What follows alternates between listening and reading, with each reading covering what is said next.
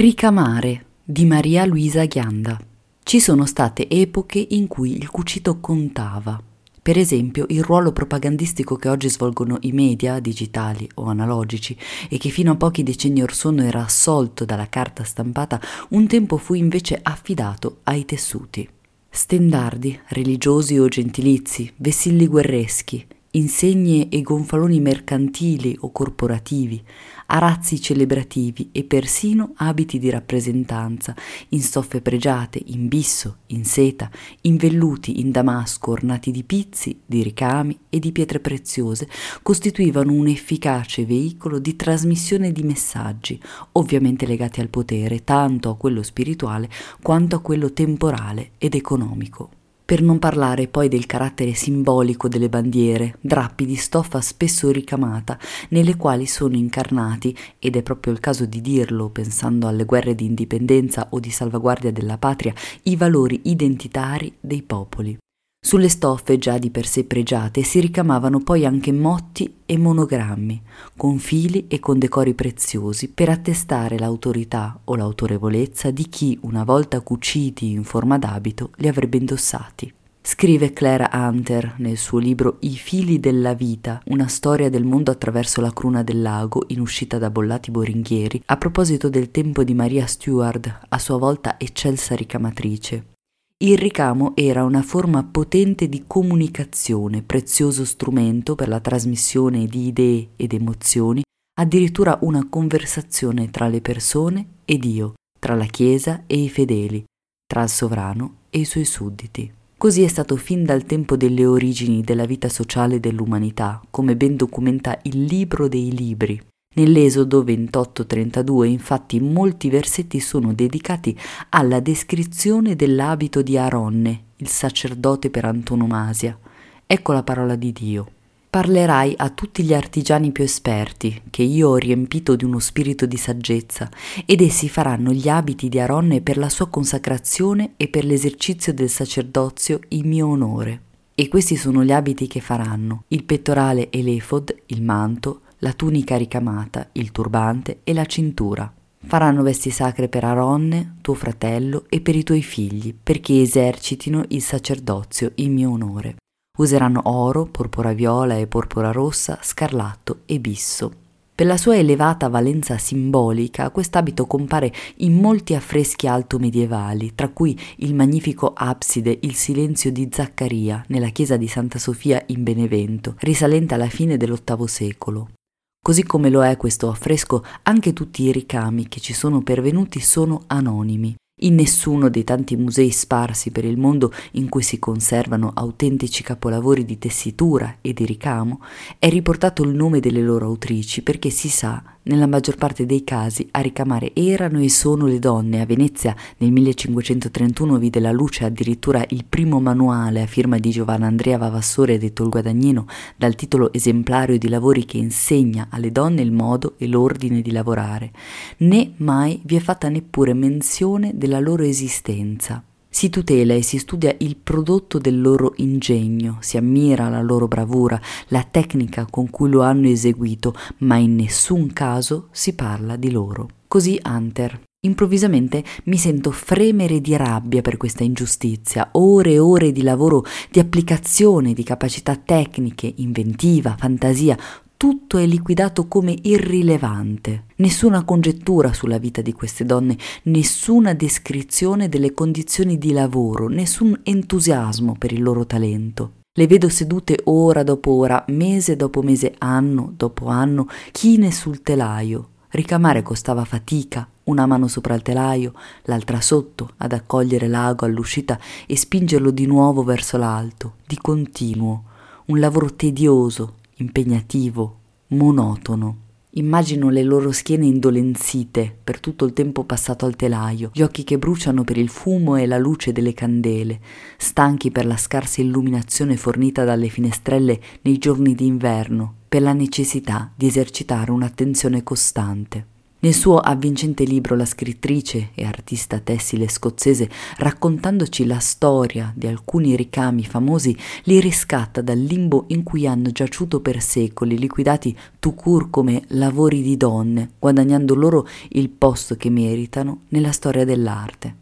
La narrazione prende avvio dalla razza di Bayeux, a cui sono dedicate pagine e pagine, affascinate, rispettose, quasi devote non vi si riferiscono solo le vicissitudini da esso subite nel tempo, né vi si dice soltanto della carica simbolica che gli è stata attribuita nelle varie epoche per i fatti storici di cui tratta, la battaglia di Hastings, 1066, combattuta da Guglielmo il Conquistatore per il controllo dell'Inghilterra, ma si racconta del suo ineguagliabile valore artistico che va ben oltre quello dell'essere esso stesso documento. Innanzitutto non è un arazzo, ma un ricamo che misura 68 metri e 30 centimetri di lunghezza, eseguito in opus anglicanum con filati di lana di pochi colori, rosso, ocra, beige, verde e naturalmente anche bianco e nero.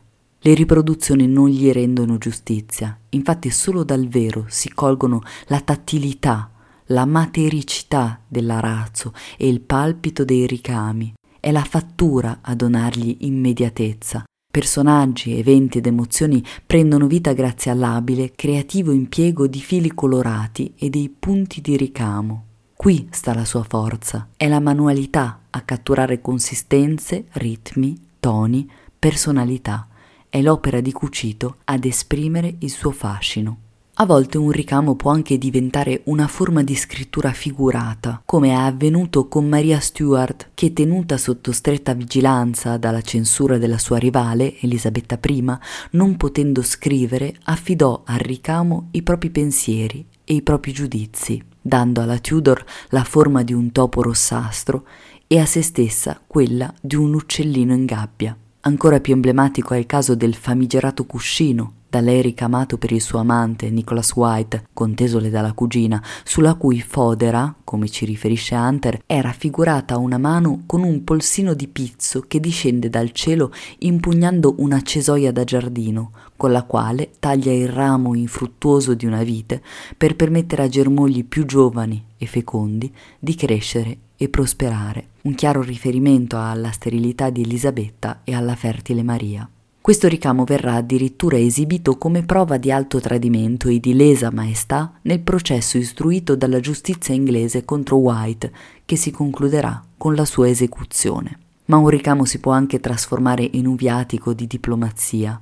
È il caso della gonna di raso rosso che sempre Maria confezionò per Elisabetta, su cui aveva ricamato un intreccio di cardi, simbolo della Scozia, e di rose, simbolo dei Tudor, rimandanti alle due monarchie che vi si ribadivano distinte e separate, seppure legate da un vincolo parentale, il medesimo che univa le due regine.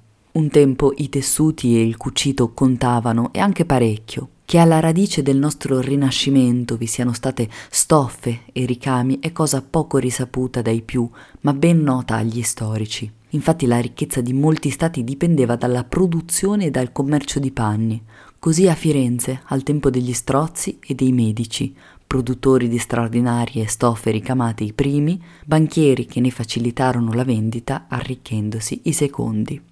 E ancora i tessuti furono centrali nella Milano dei Visconti e degli Sforza, noti per aver incentivato la produzione della seta e per aver dato avvio a quella dei cosiddetti tessuti milanesi, auroserici, divenuti famosi in tutto il mondo lampassi e damaschi, broccati d'oro e d'argento e velluti di seta su cui venivano ricamati in oro i simboli araldici del committente. Nella mostra Seta Oro Cremisi, allestita nel 2009 al Museo Pol di Pezzoli, era esposto un frammento di damaschino d'oro delle dimensioni di un libro aperto, appartenuto all'abito indossato dall'imperatore Massimiliano I nelle nozze 1494 con Bianca Maria Sforza, nipote di Ludovico il Moro, allora reggente il Ducato di Milano. Nella sua trama è intessuto un bocciolo di sempreviva, quale simbolico auspicio che la stirpe degli Sforza venisse insignita del titolo imperiale. Certamente non è merito di questo augurio affidato al ricamo, ma sta di fatto che il Moro la ricevette davvero quell'investitura.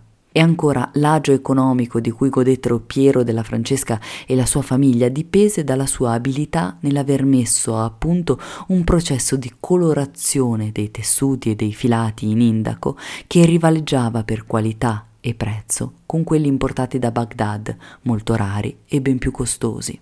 Sete lucchesi, ricercatissime per il loro colore azzurro e per il loro rosso, decorate in battiloro, venivano vendute con grande profitto persino nelle Fiandre, come testimonia il fatto che Giovanni Arnolfini, allora rappresentante dei mercanti di stoffe lucchesi a Bruges, si sia potuto permettere di farsi ritrarre dal più affermato e quotato pittore fiammingo del momento, Jan van Eyck, in un quadro oggi molto famoso, I coniugi Arnolfini, nel 1434, conservato alla National Gallery di Londra.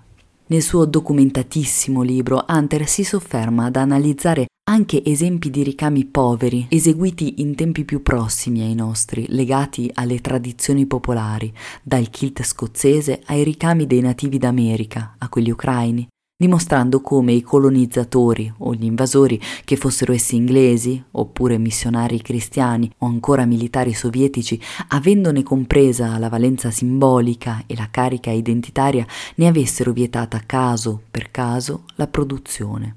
Costoro distrussero inoltre tutto il patrimonio tessile, ritenuto un possibile istigatore di sentimenti sovversivi, dimostrando così di aver ben compreso la potenza simbolica del ricamo. Altrove Hunter aggiunge Molti di noi tengono in casa dei tessuti come ricordo, usati di rado ma custoditi con amore, in quanto capaci di evocare il legame con una persona, un luogo, un momento passato.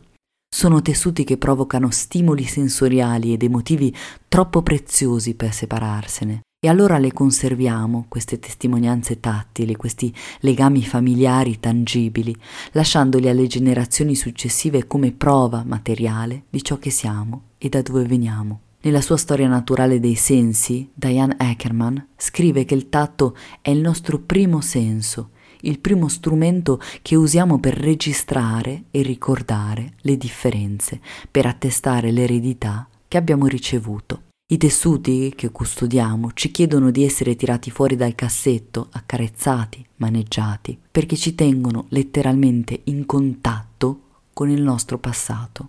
E ancora nel suo libro si susseguono racconti di vite, persino storie di tessuti in odore di magia, o a cui si attribuiscono virtù benefiche, se non addirittura taumaturgiche, narrazioni che ci tengono con il fiato sospeso fino all'ultima pagina, e da cui impariamo a conoscere anche le doti tecniche ed estetiche di questa forma d'arte nobile ma purtroppo trascurata. Da appassionata ricamatrice vorrei offrire un altro spunto alla riflessione sul tema del ricamo. Nel ricamare con fili colorati si agisce accostando sul tessuto minuti tocchi cromatici con piccoli punti, come se si procedesse con una tecnica analoga a quella che in pittura è detta divisionista o pointiglista e ciò accade da molti secoli prima che le ricerche sull'ottica del XIX secolo teorizzassero il processo della divisione che ha originato quei procedimenti pittorici. Chi ricama vede, quindi, e opera scomponendo la forma in micro porzioni cromatiche, i punti, oh, la bella coincidenza anche nel nome, che sarà poi il risultato finale a ricomporre in figura, conferendogli unità e senso.